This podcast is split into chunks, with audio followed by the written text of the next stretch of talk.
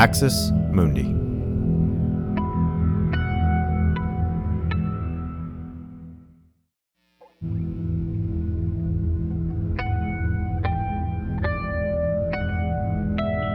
Axis Mundi.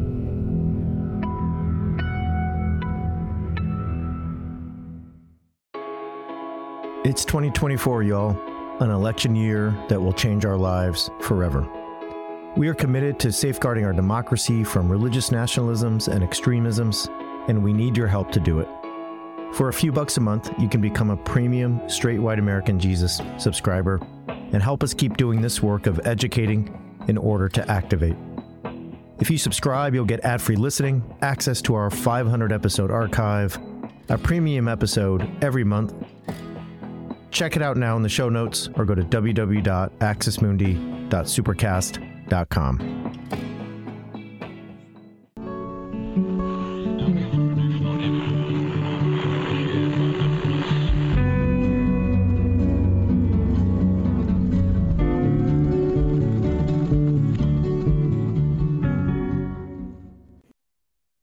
Welcome to Straight White American Jesus. My name is Brad Onishi, faculty at the University of San Francisco, here today with my co host. I'm Dan Miller, professor of religion and social thought at Landmark College. Good to see you, Brad.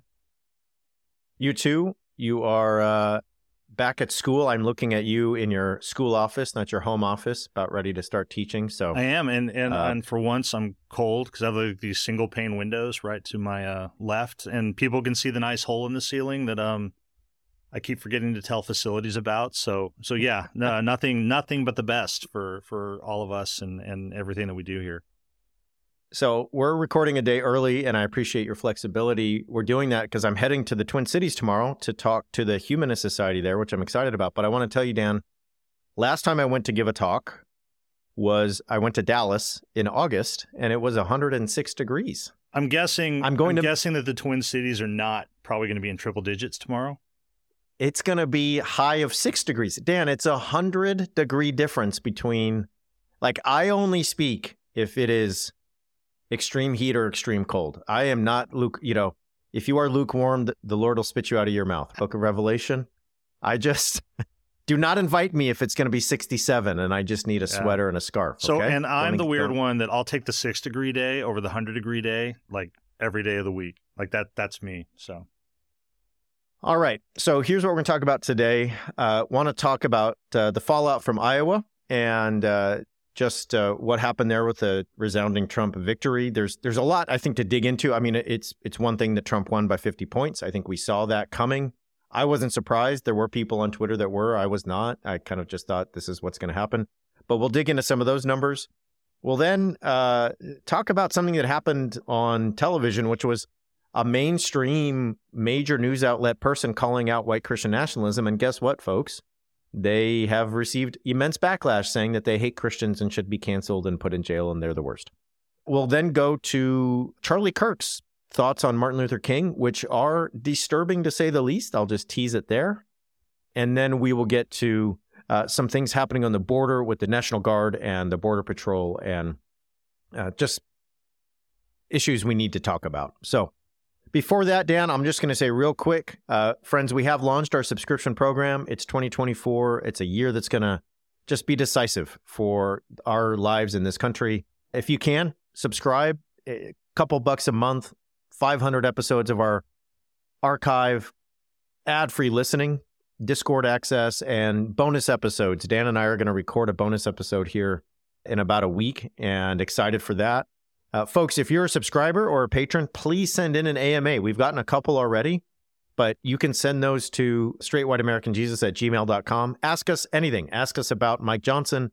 Ask us about Christian nationalism, Lance Wallnau. Ask us about Dan growing up in Colorado and uh, how many times he was arrested or, you know, uh, things like that. I mean, those are the things people want to know. How many ska bands I was in in high school? I don't know. We can we can see where all that goes.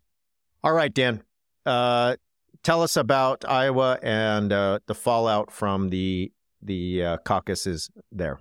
Yeah, so uh, I'm going to go to Robert Jones and PRRI, friend of the show. Um, people hear us talk about Robert's work all the time. PRRI, If you've never followed it, never checked it out, please do. It's just it's one of, in my view, one of the best resources that we have uh, for lots of things relating to religion and politics and American society and so forth. Um, but but he he put something out recently and he kind of updated it right after the caucuses, um, talking about what he he sort of described as the uh, the sort of a zombie theory about evangelical support for Trump, and it was a great phrase, uh, and we'll get into why he held that. But what he was looking at was uh, white evangelical support for Trump in Iowa this week, right? And he was this is in the lead up to the caucuses. As I say, he updated some of this with polling data, you know, uh, entrance and exit polls and so forth. Um, and some things, as you say, some people will seem surprised still uh, that so many white evangelicals support Trump. I don't know how that's surprising at this point uh, for anybody, but for some people it is. But some data that he had, I want to dive into that just briefly. I'm not going to throw all the numbers at everybody. Invite you to just you know um, take a look at this if you wanted to to look at all the numbers and so forth. But a few things that he pointed out that were interesting. It turns out that a majority of Iowa caucus goers were white evangelical Christians. That's the first thing to note. That that's it's a really high number. It's 55 percent. Um, they supported Trump at slightly higher numbers than other GOP voters, so a lot of consistency in the GOP generally. Significant point is that those white evangelicals were slightly more supportive of Trump uh, than non evangelicals. Um, and uh, more of those evangelical voters, those white evangelical voter, voters, supported Trump than the other three candidates combined, right? So you add up numbers for DeSantis and Haley and Ramaswamy and Trump, I think got 53%, uh, was still uh, ahead of them combined. For reference, in 2016, in the, the Iowa caucuses, only 21% uh, of evangelical white voters were at that time supporting Trump. We know that number skyrockets into the 80s uh, by the time of the election, but but that gives it some perspective. Okay, so within that framework, right? No surprise, lots and lots of evangelicals within the GOP, a disproportionate number compared to the U.S. population, and those white evangelicals overwhelmingly supported Trump. Again, nothing that should be surprising there. But Jones uh, noted uh, what he calls uh, the resurrection of this this zombie theory about Trump support. And what he means by that is this: what I love about it. It's this thing that won't die. It's like a theory that you just keep taking shots at it and it won't die. I am currently playing a zombie horror video game, and you lop off limbs and you take the shots and you dismember the zombies and they just keep coming. That's how this theory is. And the theory is the idea that Trump's evangelical support can be explained by evangelicals who seldom go to church, right? Uh, Robert calls these white evangelicals a name only or winos, I guess that would be. Um, for me, we've talked about this. Uh, this it's part of what I call the "they're not really Christians" argument. Right? It's the all you people, you and Brad and straight white American Jesus and the liberal elite and whatever, you criticize white evangelicals all the time, and it's it's really it's bad evangelicals or it's people who aren't really evangelical. They don't go to church. They don't believe their Bible. They're not good Christians, what have, right? Uh, and he cites a, a, January 8th New York Times article as one of the, the newest uh, sort of iterations of this. Um, and I think, it, as I say, it, it reflects this concern to show that real Christians are not the ones, or real evangelicals are not the ones who are supporting Trump. Jones also, at the end of the, the material, he ch- shares a view that I agree with. I think you agree with it. I think we've said a version of this lots and lots of times. And it's the question of he's, because what he's going to argue, and I'm going to go through this in a minute, he's just going to say the data doesn't support this. The theory just doesn't hold. So why does it hold on? Why do people keep bringing it out? His suggestion is he says that it, quote, protects a deep, uh, a deeply held American assumption about the positive value of church. I think he's right. I've called this a cultural deference to a certain kind of white religion. You call it Christian privilege. I think we're all talking about the same kind of thing. I think he's right. I think that that's the issue. So, what is this? I want to talk just a little bit more about this zombie theory that won't die. Um, and the fact that, as I say, it's not backed up by the data. And, and Jones offers a great takedown on this. And you're going to talk a little bit more. He, he wrote this up. That's what I was looking at. Then, as you say, uh, does an interview and we get the backlash and so forth. But he's done really multiple takedowns of this. But what he does is he breaks the myth of the wino Trump support, that is, white evangelicals in name only. He breaks it down into two parts, sort of two claims that underlie it. The first is that the overall drop in U.S. church attendance has produced large numbers of people who identify as evangelical but don't go to church anymore. Uh, and the other one is that Trump support is strongest among that group, right? So, card carrying, committed evangelicals, the ones who go to church and listen to sermons and read their Bible and make sure their kids go to youth group and all that kind of stuff, they're not the Trump supporters. That's that's the thesis. Uh, the first thing that he notes is that church attendance among, among white evangelicals it's it's much higher than the general population. So there there has been uh, long term a, a drop in the number of Americans who go to church. Since COVID, there has been a drop in the number of Americans who go to church. A lot of Americans left the church uh, literally; they couldn't go there uh, many times, and they didn't return for lots of reasons. Says that did not impact evangelicals as much as it did other other religious groups, other Americans. There has been a number who attend less frequently, but he points out that over half of evangelicals are still what he calls super attenders. That is, they go to church more than once a week. These are the people who go uh, once a week on Sunday. They probably go midweek. Again, they take their kids and so forth.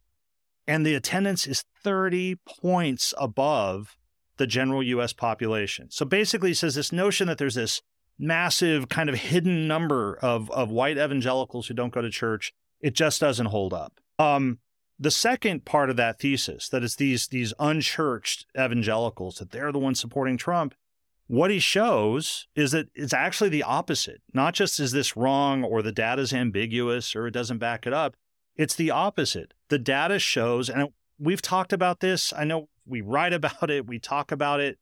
Robert Jones is not the only person to note this, and people can find this data. The more frequently that white evangelicals attend church, and that's one of the metrics that people use to measure religiosity. That is how often somebody attends religious services. In other words, the more times an evangelical person tends to go to church in a week, if we consider that a form of commitment, the more likely they are to support Trump. So, I mean, let me just say that again. The more religiously active they are, the more likely they are to support Trump. So, his point is a, a pretty quick look at the data will dispel this thesis that the real issue is lots of white evangelicals don't go to church and these these wayward evangelicals who don't listen to their pastor and don't read their bible and they're not real evangelicals they're not good christians whatever they're the ones supporting trump he shows that this this just doesn't it doesn't work it's not compelling it doesn't hold on why does it keep coming out? Why is it a zombie theory that won't die? Again, I think it's this cultural deference to religion. It's this notion. Um, we hear it from folks, uh, certainly from evangelicals who don't support Trump, who want to tell us. I've been having this conversation for like eight years now. From the people who are evangelicals, theologically conservative, they don't support Trump, who want to insist that it's not their church, it's not people attending their church, it's not people in evangelicalism, it's these these kind of outside evangelicals there's that. I think there's also within the broader media this this emphasis on wanting to somehow explain away religious support for Donald Trump, that it's really about something else. I think it shows that MAGA influence is not external to white American evangelicalism. It is very internal to it. It is very much a part of that movement. I'll go further and just say, and this is maybe provocative to some people, this is why I'm so critical of white American evangelicalism, because I believe I believe it's systemic. I think it's it's a thing that harbors inside of it. I say all the time that bad theology hurts people, and I think that mainstream white evangelical theology is bad theology. And to the pastors and others out there who say that's not what I preach, eh, I'll be like, that's cool. It's what a lot of your parishioners think, right? If we're going to talk about evangelical life, if we're going to think we're having theological conversations, we should get into the lived theology. So that's all of that. As I say, though, Robert Jones, you know, shares this information in lots of formats. Case point of the cultural deference to religion, I think, is exactly what you're about to walk us into, which is the response that people have had to this this line of reasoning from from Jones. So, just want to make one comment before I get to that, which is, all right, 2016, uh, Trump is on the scene, and it's starting to look like he's going to be a major player in this race. But again, if people remember, it wasn't like we thought Trump was going to win even at the Iowa caucus. As you mentioned just now, Dan, eight years ago, he gets 20% of the evangelical vote. Ted Cruz did really well. There's no contest now. And, and I think there's just two things worth noting, and I'll be very quick. One is support has increased you know, all the other candidates, DeSantis, Haley, Ramaswamy, they don't get combined the votes that Trump gets.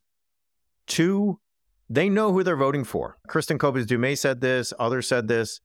This guy has 91 uh, in, indicted counts. He is a convicted sexual abuser. Uh, E. Jean Carroll trial concluded that. He has been convicted of fraud. I mean, we could go down the line. Twice impeached, started an insurrection. I don't know. That's probably good to remember. They know who he is and they're voting for him because that's what they want. So I, I want to say not only do I not believe the zombie theory, I don't believe the transactional theory. I don't believe the like, well, he'll give us the judges we want. So will DeSantis. So will DeSantis. This is about we like the bloodlust. We like the Matthew Taylor noted this, uh, and and I want to give him credit, but there was a Trump supporter who said that Trump is both our David and our Goliath. And uh, that's an amazing quote, Dan, because David is the king. David is the, the pre Messiah sort of figurine. He's the guy that prefigures Jesus, according to a lot of Christians. He's the leader of Israel. And yet, who who is Goliath? He's a bully. He's a big bad bully. And, and once upon a time, he was the bad guy. Like he wasn't That's the what I person to be emulated. He was the bad guy, not the good guy. Have you ever gone to Sunday school, Dan, and heard the teacher be like, here's, I want to talk today about how we should be more like Goliath? Like, that just shows you how American evangelicalism has changed. So The- I think that's the that. only point I'll throw in there. I, I mentioned the not all re- real Christians thesis. The one you're highlighting that it also undermines is they they did it holding their noses thesis. Yeah. The theory that that Christians all you know they didn't like Trump, they don't respect him, they realize he's a bad guy, but they they held their nose because he was going to give them judges or whatever. I'm I'm with you. I think that that theory is also just completely bogus. So this week, after the results came in, or actually as the results were coming in for the Iowa caucuses, uh, Joy Reid uh, was on, and she frequently has Robbie Robbie Jones uh, on to talk, and he talked about everything you just mentioned, Dan. Okay. And then Joy Reid, as she was sort of sending it to Chris Hayes, and they were about to call the Iowa caucus for for Trump, went on uh, about a minute long kind of uh, rant about how Iowa is a disproportionately white state. We talked about that last week. Iowa is a disproportionately white evangelical state. And therefore, you have a lot of people voting for Trump who are Christian nationalists. So I'm going to play that clip for you right now. But you know, I feel like the, the important sort of data point, and, and you know, Steve talks about it a lot. He's he's going to probably talk about it a little more tonight. Is that these these are white Christians? That this is a state that is overrepresented overrepresented by white Christians that are going to participate in these tonight, caucuses, yes. especially tonight. Um, I today earlier today reached out to Robert Jones, Robbie Jones, um, from the Public Religion Research Institute, knowing that we were going to talk about Iowa, and this is a hyper evangelical st- white state. And he said the following to me Iowa is about 61% white Christian. The country as a whole is approximately 41% white Christian. And in Iowa, we're talking about evangelical white Christians. And he said the following because I asked him, "W- w- they- what do they get out of supporting Donald Trump? Because he keeps losing, he keeps delivering losses and losses and losses. And he said the following they see themselves as the rightful inheritors of this country. And Trump has promised to give it back to them all the things that we think about about electability about you know what are people gaming out or mm-hmm. none of that matters when you believe that god has given you this country that it is yours and that everyone who is not a white conservative christian is a is a fraudulent american is a less a mm-hmm. less a less real american then you don't care about electability. You care about what god has given. So Joy Reid, I agree with what she said, Dan. I think she she didn't have time. I'll just say I'll give her credit. She didn't have time, or give her the benefit of the doubt to go through all of the steps of the long division. So here's how I would go through the steps of the long division in very quick form. Iowa is like 87% white. I have to look that up, but it's something like that. Uh, as you noted earlier, there is a large number of white evangelicals in Iowa. There's a large number of white evangelicals who voted in these caucuses. I think you just quoted us over 50% of the people who voted were white evangelicals. the numbers I saw was 55%, I think. Okay, 55%. So that is not true across the nation. You're not going to get 55% white evangelicals voting in Georgia or even in Texas because there's so many people of color there, much less in California, Oregon, or somewhere else. Now, what else do we know? Because we do this and we study this and we we we write we we research. We have read the books by Robbie Jones. We all the we know all the PRRI numbers. Something like eighty to eighty five percent of white evangelicals score as Christian nationalists.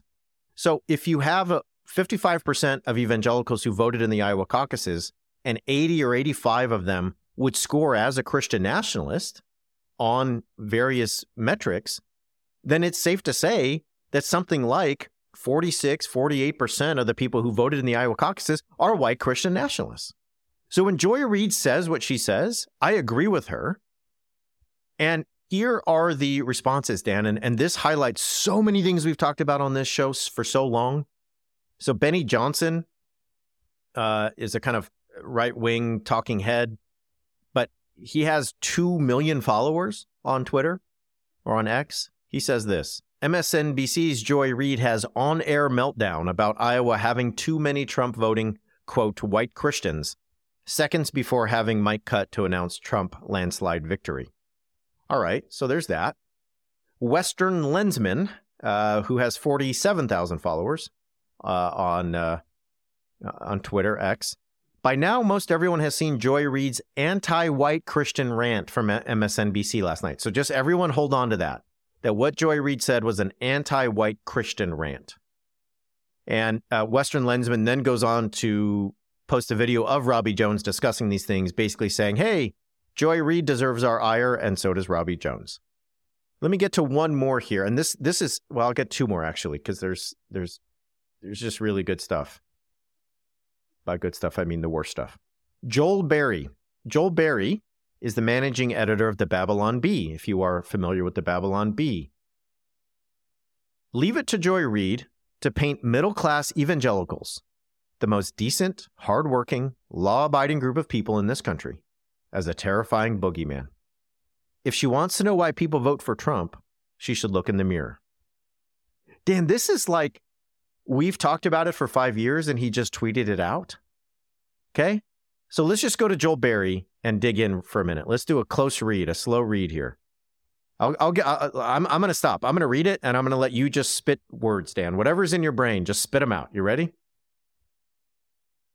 Middle class evangelicals, the most decent, hardworking, law abiding group of people in this country, as a terrifying bogeyman. If she wants to know why people vote for Trump, she should look in the mirror. All right, Dan. Just give us the reflex response. So the first thing is it's just math. Like that that's that's the ang like we're just counting numbers of people and doing basic math. Like you you literally called it division, uh, right? It is. It's like, oh, if X number of people fit this category and you have this total number, it, like like it is. It's what if X number of the population is this and you have this many people here, how many people here? It's like a like a 6th grade word problem, right? That's what they're upset about.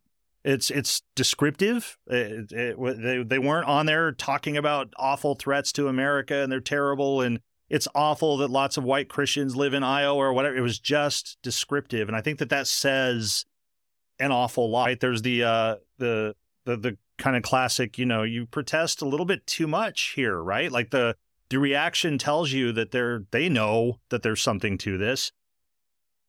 The other, you said just spit out words. I got more words. Here's here's more. The most decent, hardworking, law-abiding people. We just talked about the support for the guy with 91 indictments. Governor Sununu of New Hampshire, right? Literally, like where I am right now, New Hampshire's like two miles away. It's right across the river. Says, yeah, even if he's a convicted felon, of course we're voting for him. You should know that. We're Republicans. He is a convicted sexual yes, abuser. Yes. Period. Yeah, and, and not, and not even like yes, he's convicted. He's also on tape bragging about sexual assault. In case we forget that, like just sort of on and on and on and on and on. Uh, he's already been found guilty of fraud. I mean, just sort of so like yeah, don't give me the whole like law abiding whatever sort of thing. Um, another piece of this, and this is a little more abstract, is one of the lines that you'll get is somebody will say, "Well, these people don't identify as Christian nationalists. So it's not right to call them that. You're calling them something that they don't call themselves. And so this is the real issue and eh, whatever. Okay. And this, this is an issue that actually goes into academia and stuff, and you have complex discussions in the social sciences and things like that about defining other people. Here's the thing, right? Somebody's a racist, they're a racist. Nobody walks around being like, hey, I'm a racist. No, it's a pejorative term. Nobody wants to be called a racist. Nobody wants to be called a misogynist. Most of us don't want to be just be called a-holes, right? Like we don't walk around saying that. It doesn't mean you're not one. We all know somebody in our life who like is an a-hole. They don't wear a badge that says it. They don't self-identify as an a-hole, but you're like, yeah, by any objective measure, that's what you are, right? That's part of this too. If you believe certain things and do certain things, like, I don't know, say, for example, that supporting a presidential candidate who tried to stay in office by usurping power and preventing the peaceful transfer of power because you think that that's the Christian thing to do, yeah, you're you're a Christian nationalist, right? There's a like a, something Jeff Foxworthy-ish here right? that you might be a Christian nationalist. So there's that piece of it too, and everybody's upset about that term sometimes. And you're right. We just said that a bunch of these people are Christian nationalists. Cool. Show me that you don't believe all these things, and I'll stop calling you a Christian nationalist. Uh, show me that you're going to stop going for the the convicted sex abuser, the uh, the person who's who's already committed fraud and been found, you know, guilty of that. Just on and on. Well, and the guy who says that immigrants are poisoning the blood of the country. Yeah, the guy is like channeling Mein Kampf at this point. I mean, and, and I, I say that eh, people should know this, right? Not just to be, you know, incendiary or something. People have looked and been like, this is like Hitler language. Trump even said when Hitler said it, it was bad. Like that was basically his sort of thing is that, you know, he said he wasn't, he says he never read Mein Kampf. He's like, but when Hitler said it, it was bad. The implication being that when he says it, it's not, right? On and on and on and on and on.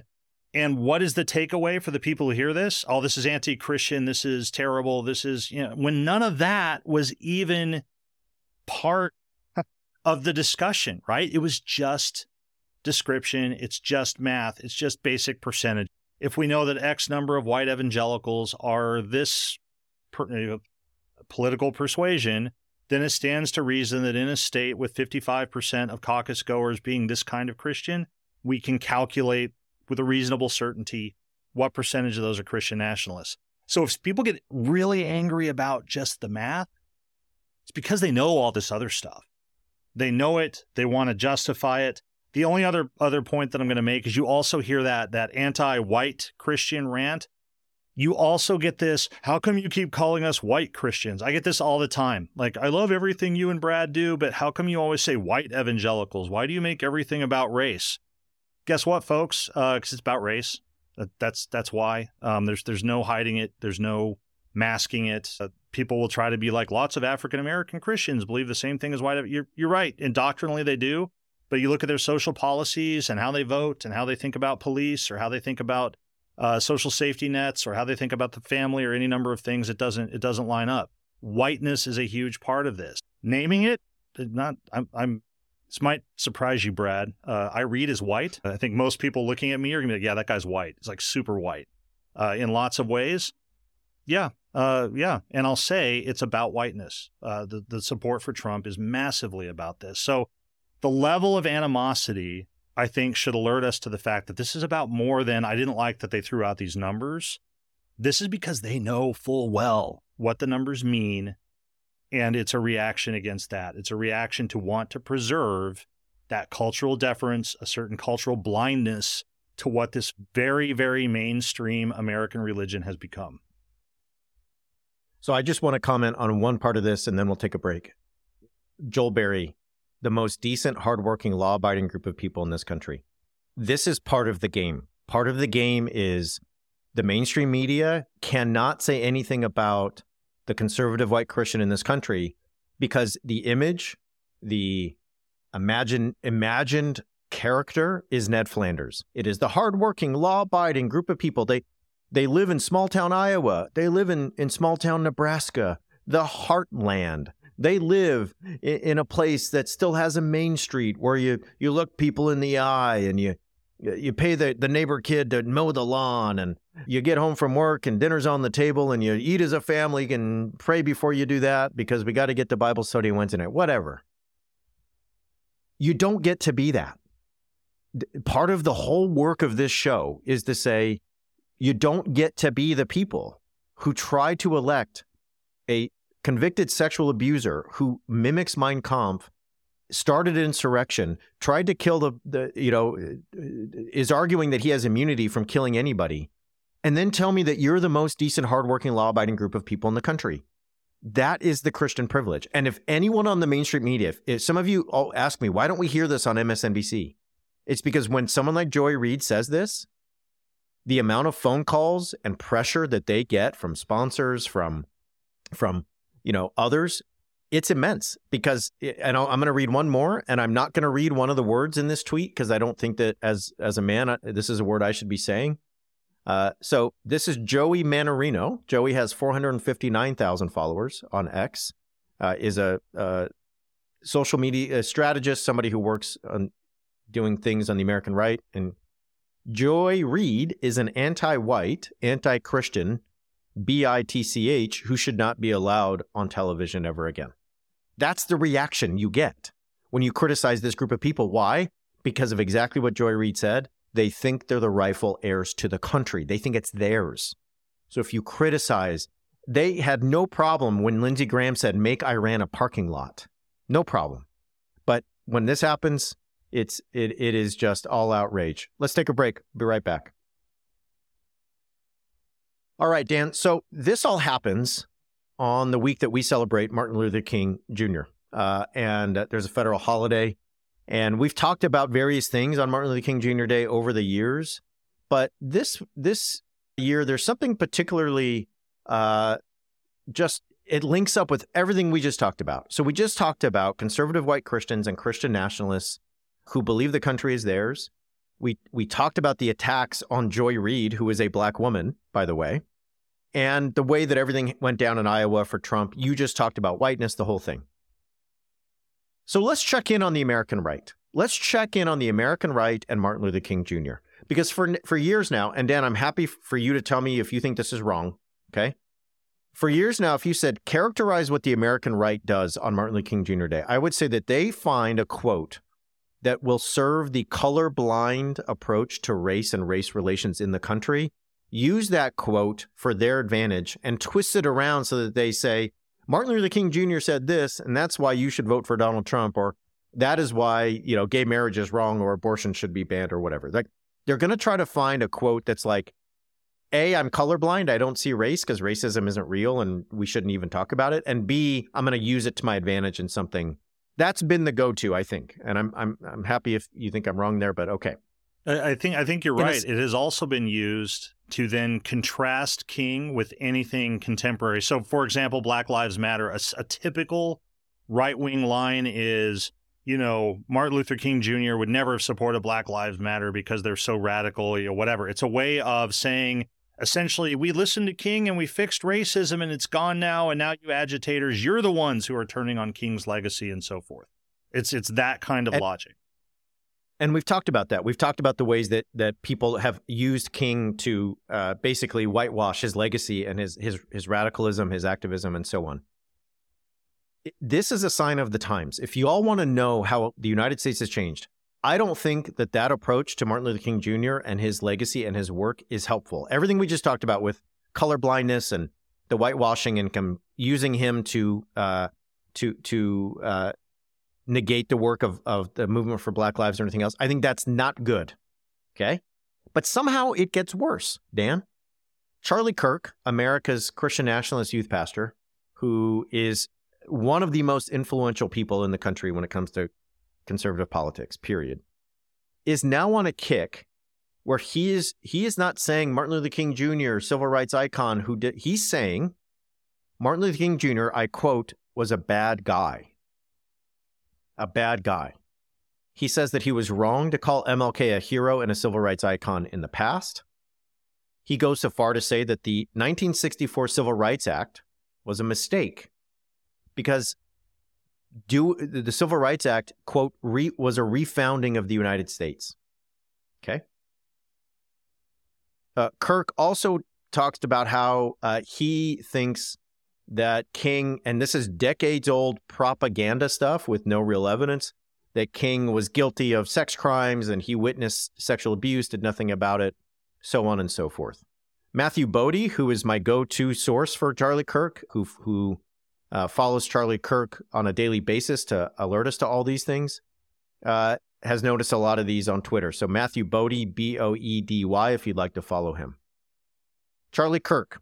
The deification of MLK and his proto DEI ideology marks the exact moment that the progress of Black America goes sideways. Their cities disintegrate, their families collapse, educational progress stagnates, they become enormously dependent on government support.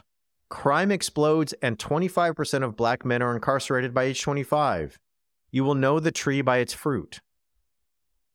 So, it's just, I just laugh out of exasperation. I mean, first of all, there's Charlie, there's correlation and there's causation, and we can talk about all that. Second of all, the things you're naming are hyperbole and caricatures their cities disintegrate. Well, which ones are their? I mean, is there a your cities and their city? I mean, there's there's all that.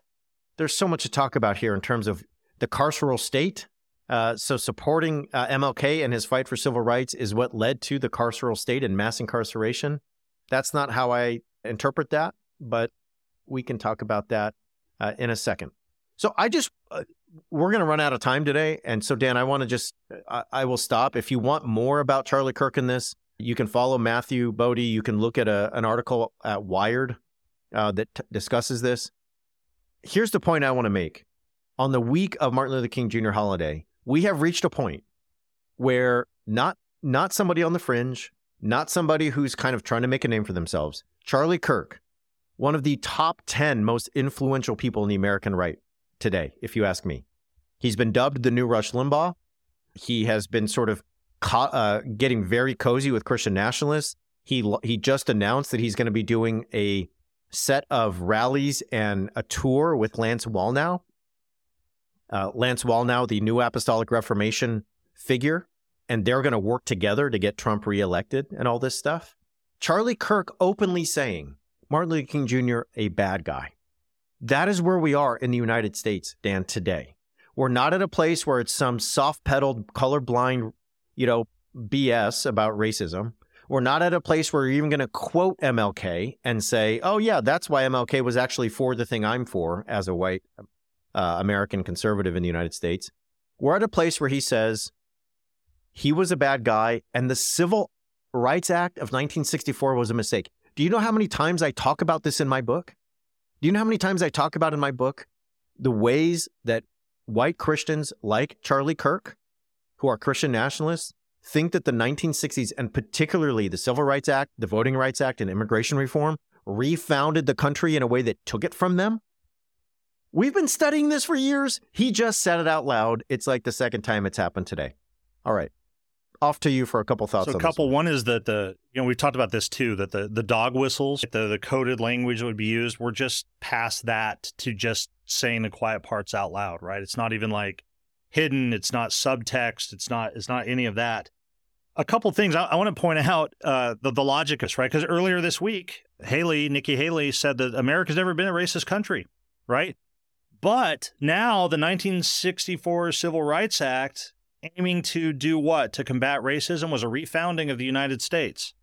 So which is it? Is it that it's never been a racist country, or that a huge mistake when we tried to combat racism and it amounted to refounding the United States. I just want to like, I want people to sit with that and to think about the logic of everything you just said of calling that a, a refounding.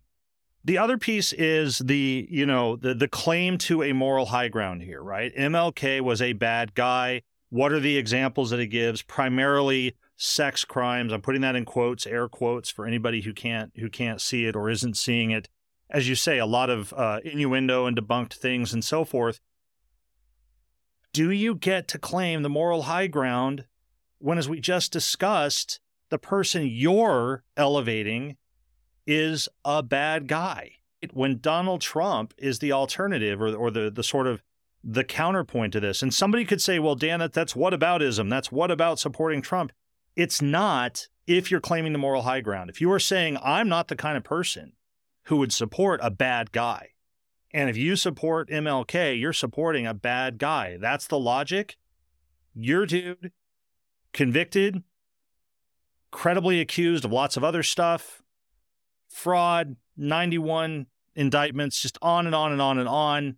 Don't don't come at me with like this guy was a bad guy uh, or not a good person personally and so forth, and then turn around and support Donald Trump. You don't get to play that game. Again, if somebody says, "Why do you make it about whiteness all the time?" Here's a double standard, right? MLK is a black man. He's not a good guy if these things were true and so forth. But our convicted sex offender, uh, we'll, we'll call him. We'll call him a good guy. We'll call him the anointed. He's our David and our Goliath. He's all of those things. On and on and on. As you say, it's it's stuff that I, I feel like for years, not just us, but people like us have been saying these things, and we're told that it's hyperbole. We're told that we're overstating it. We're told that we read too much into just you know honestly held opinions. Uh, that this isn't what people mean. This isn't coded language for anything. Here it is, uh, out in the open. Part of the reason he's so you talked about the good guy aspect. So part of the reason he's against MLK is DEI, diversity, equity, and inclusion, and it goes back to him. That's why he's a bad guy.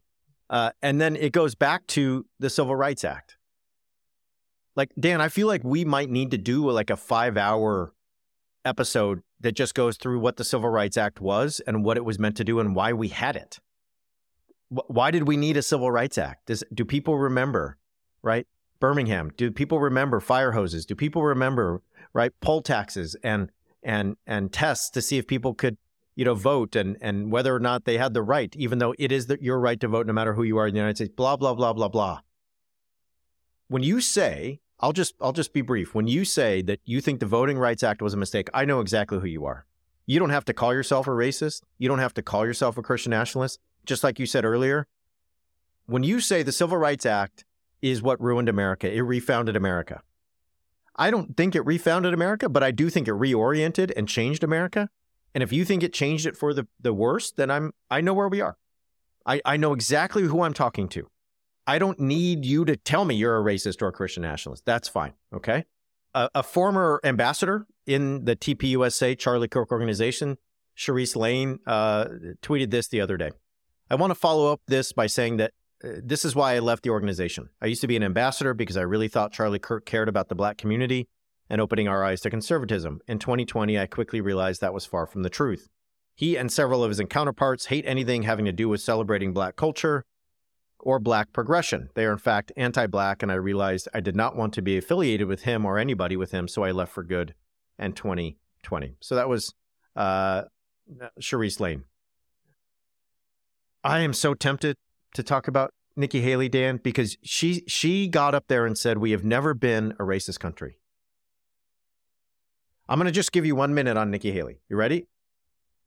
There was a, a great article by Politico a little, a, a little while back, like like about a year ago, about Nikki Haley. Here's some fun facts about Nikki Haley. You ready? Only the second Indian American governor ever. Okay, after Bobby Jindal. Okay. What's Nikki Haley's first name? Nimrata. Now, everybody goes by whatever name they want. Guess what? I'm the kind of person, Dan, who thinks whatever name you want me to call you, whatever pronouns you want me to, to use with you, sounds good. Your choice. I, what do I care? You want me to call you Nikki? What's up, Nikki? How you doing? But I kind of think you don't go by Nimrata when you run for office. I don't know, because maybe I don't know. I know. I don't know. I, I don't know. And and maybe maybe, maybe because, pe- pe- people won't maybe vote for because people like I don't know. Trump will now start using her first name the same way that they did Barack Hussein Obama, um, which might indicate racism. Just saying. Just throw that out there. Her dad, uh, when they came from India, they, he went to, to Canada to get a PhD, and then he started teaching at an HBCU in South, South Carolina. That's how they got to South Carolina. I've seen people say this, and I have not verified it. So, but a lot of you know, a lot of folks are like, you know, he he taught at an HBCU because really hard to get a job as a professor, as faculty, when you are uh, of South Asian descent in the 1960s. It's really not easy. I just interviewed someone whose father taught in Indiana. She is of South Asian descent, and she told me that when the father took the job, a South Asian uh, man, he was told he could never get tenure because he's not American. In kindergarten, she was given the role of Pocahontas in the Thanksgiving skit. The boys danced around her doing the American Indian hand to mouth call. Did they realize I wasn't that kind of Indian? She wondered. Why can't I be a pilgrim? She thought to herself. Interesting. She and her sister were contestants in the Little Miss Bamberg pageant. She sang This Land is Your Land. Now, in that pageant, they, the judges usually picked one white winner and one black winner because it was a very segregated place in South, South Carolina where she lived. They pulled her sister, her parents to the back and said, if we put them in one category, then one group will be mad, and if we put them in the other category, the other group will be mad. So she got a beach ball as a token of apology for her disqualification. One more, Dan. It's just too good, Nikki Haley. It's too good. You she wanted to play kickball with her classmates. You can play with us, but you have to pick a side. Are you white or are you black? I'm neither, she said. I'm brown. We can go on and on and on. It's just amazing that a woman whose given name is Nimrata, whose parents immigrated from India, whose dad taught at an HBCU, uh, is now on the TV saying we've never been a racist nation. It it just everything we talked about in segment one comes flying to the fore in segment two with Charlie Kirk and MLK. And yeah, there's more to say, but we should stop. Any any like brief final thought on this before we take emphasis on brief. The question because the, the response that she'll have and that she's had is well of course i experienced racism but that's individuals. It's personal. How pervasive does it have to be before you're like yeah there's a racism problem and always has been in this country. The country founded on slavery and all that other stuff how like how many nikki haley experiences have there been in this country millions like how pervasive does it have to be before you say it's not just about individuals or isolated incidents or or whatever. That's the logic baffles me. The name thing hits home for me because so many of my family members go by names that are because they were given those names by te- like my grandmother would have been 104 this year. She was given the name Betty in kindergarten because her teacher told her that she could not pronounce Toshiko, that that was too hard. So she was Betty for 93 years of her life, like after she lived to like 98. Okay. Anyway, well, all right, let's take a break. We'll be right back. All right, Dan, uh, let's talk for a few minutes here about what happened in Texas this uh, week. Uh, some of you might have seen headlines that the Texas National Guard was preventing the National Border Patrol agents from accessing certain areas along the border.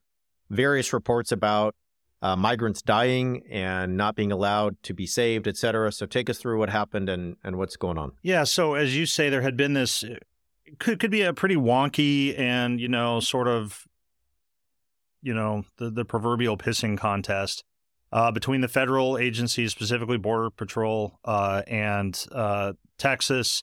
And you know everybody says Biden's not doing enough at the border and anti-federal this and that, and so the Texas National Guard um, had been preventing uh, border uh, the border patrol from accessing certain parts of the the U.S. border in Texas.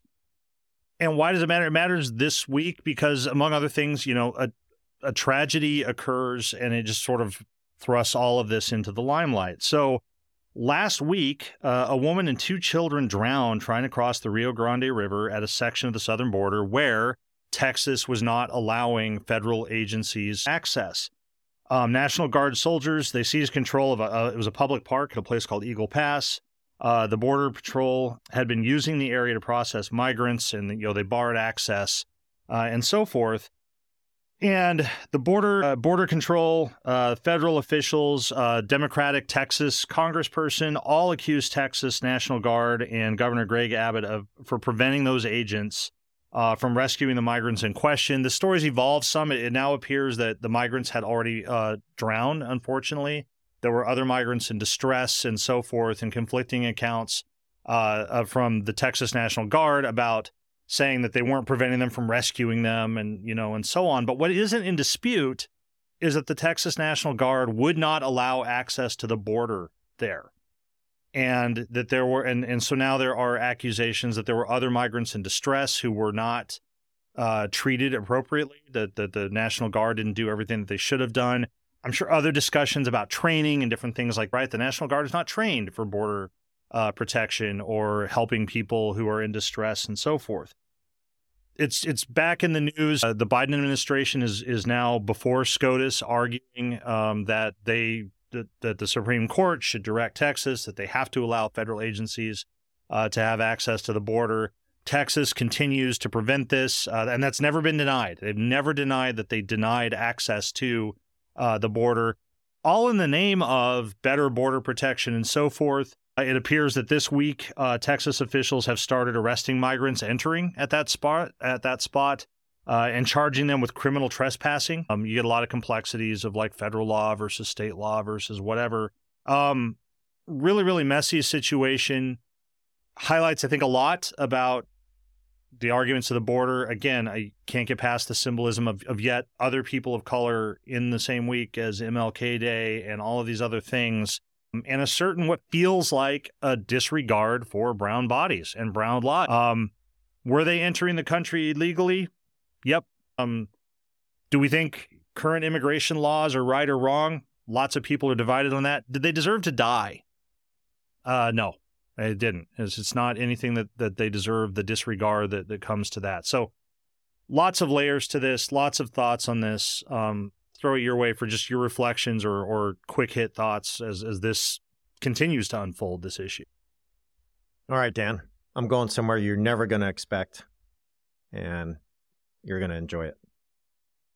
So, there's an idea in the writing of the French philosopher Jacques Derrida who Dan knows a lot about. Dan Dan was once upon a time, uh, uh, or, I mean, maybe he still is. I don't know. Sorry, Dan. I don't want to disparage you, but Dan is Dan Dan is a a, a really specialist, expert reader of of Jacques Derrida, and you can you should send in an AMA about that if you if you want to know more. It's gripping. Just ask me my relationship between deconstruction and phenomenology. I'm sure we'll fill up hours of discussion of that. Well, you know, some people want do want to know the the relationship between deconstruction in the Derridian sense and evangelical deconstruction. So, anyway, people, send in an AMA, ask about it. Well, we're happy to talk about it. But Derrida has this idea, Dan, of originary violence. And what he means by that is when you create, and, and I'm happy for you to tell me that I got this completely wrong in Derrida. But what I take him to mean by that is when you create a society, when you create a human community, you have to make these original uh, or originary decisions about your values. You have to choose what you value. And there's not necessarily a rational basis to that choosing. And that sounds really weird. And there's a lot of like philosophical Pandora boxes uh, lying about with all of this. But the idea for me is always stuck that it says, like, hey, if I've got 10 people or 100 people, we need to get together and say, what do we think is important as a group? Okay. And that's the originary, and violence sounds like a weird thing there. I always think about it as cutting a garden in the jungle. You got 100 people, you're you're dropped into a jungle. You've got to find a way to organize the the space, the time, the geography, the resources. And you're going to have to make decisions. What crops do we grow? How many people do we put into farming? How many people go into security? How many people go into strategy and decision making? Do, do we fish? I don't know. The point I want to make is this there comes a point where you just have to say, as a nation, a state, a community, a church, a people, we value this, that's who we are. And I'm going to say on this podcast right now, I am of the belief that our value should be this. There's a lot of difficult things when it comes to uh, immigration and uh, everything that's happening in the border. But I am not somebody who thinks that any person is illegal. I don't care who you are, you're not illegal. I don't care what country you are foot in right now, you're not illegal. You may not have documents to be there, and that it may be an unjust situation as to why you don't have documents or why you're there and not somewhere else. But I'm just going to close today on this and then we'll go to reasons for hope. I am of the belief that no human should die trying to cross a river. I don't care if they're coming to this country or any country with no documents. I don't care. I call me a humanist, call me a liberal, call me whatever you want. I'm never going to think that it's okay for someone to drown in a river. I don't care who it is. It does not not have to be women and children. I don't care who it is.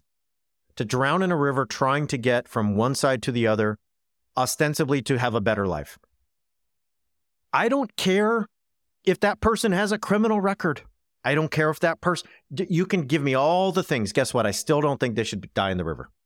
And when we get to a place as a country, and I saw it on Twitter, there were so many people cheering on Texas for starting a new civil war. I mean, people were like, Texas is seceding. This is the first battle. The Alamo rises again. I, I was sick because I was thinking, you are cheering on people drowning in a river because you think that somehow is what the value of your society rests on. And that's disgusting. And I'll, I will never back down from that. And so that's what I took away from this story was we've reached a place going all the way back to segment one from today about it, just the ultimate Trump worship that we've seen for eight years now. This is what it turns your country into. MLK was a bad guy, and we're going to cheer people dying in a river. Fuck that. That's all I have to say. All right, Dan. I got to go take a, a walk because otherwise we're going to have to click like 17 explicit boxes on this uh, episode because I'm going to use words you've never heard on this show. And uh, I'm going to teach you like eight new cuss words. So take it away. What's your reason for hope? My reason for hope is it's it it was I think stuck with me this week because of all the MLK stuff we're talking about. But people know I'm a I'm a football fan. I like saying I'm a football fan, not an NFL fan. I like the sport. I don't necessarily like the league. Lots of things not to like about the NFL, and one of the issues for a long time has been that in a league that's something like 80 some odd percent of the players are black, very few black quarterbacks, very few black head coaches. But the playoffs started this week, and a record number of coaches of color and quarterbacks of color. And that was really noteworthy to me this week. You had, um, of, of 14 teams that are in, you had three with black coaches, one with a coach who identifies as biracial. Six of the quarterbacks uh, were black, and, and it's the playoffs, so there's the best quarterbacks in the league. I found that hopeful as I was hearing the Charlie Kirks of the world and talking about how bad uh, civil rights legislation was and what a bad guy MLK was and Nikki Haley saying we've never had a racist country and whatever. It's not where it needs to be. It's not probably national news to most people, but I took it as something hopeful and a sign of progress in a week when I think I needed one. I really uh, have an interesting reason for hope. So uh, this week, Pablo Manriquez, who's a, a, New Republic contributor and somebody who reports on Capitol Hill, uh, asked Speaker Mike Johnson do you believe that Joe Biden's presidency is God's will? And this is such a good question. And we need more of this from the press corps. I have a, I have a story about so, this, by the way. Someday, maybe in one of those supplemental episodes, remind me. Like, yeah. AMA people, AMA, send them in. Ask Dan all about God's will and uh, this question. So Johnson responds, Oh, I know where you're going with this. The Bible says that God is the one that raises up people in authority. I believe that God is sovereign. By the way, so did the founders. I quoted the Declaration, blah, blah, blah. He goes into all this really bad history about everything. Andrew Seidel rolling over right now, just like Andrew Seidel just got a headache. Okay. So if you believe all those things, then you believe that God is the one that allows people to be raised in authority. It must have been God's will, then, Johnson noted. Interest. I mean, so, right? Okay. But, but, right? Here's where he adds. But he thinks collectively in 2024, the nation will make a much better choice. And that the, pre- the next presidential election will be a regime change. Okay. So he also says, and, and I, I, he also says that the people chose Joe Biden. This is such a great question. We could do a whole hour on this, Dan, this whole God's will. I mean, maybe we should in our supplemental episode, but he really put so Johnson had to choose between it was not God's will or uh, it was God's will that Joe Biden. His choices were it was God's will that Joe Biden is president, or it was not God's will that Joe Biden was president. And the second would imply that God is not sovereign. God is not all. I mean, it's an amazing question, and I just want to say hats off to Pablo Pablo Mon- Manriquez. Well done.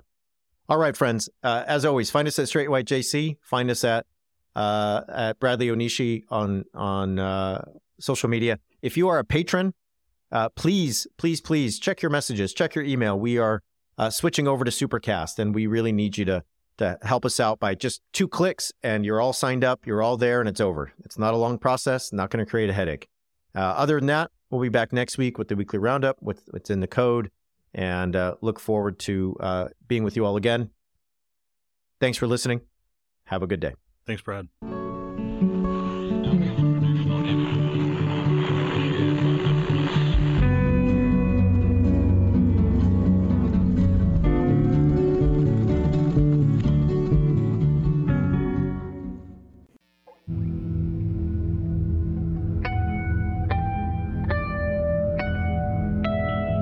Axis Mundi.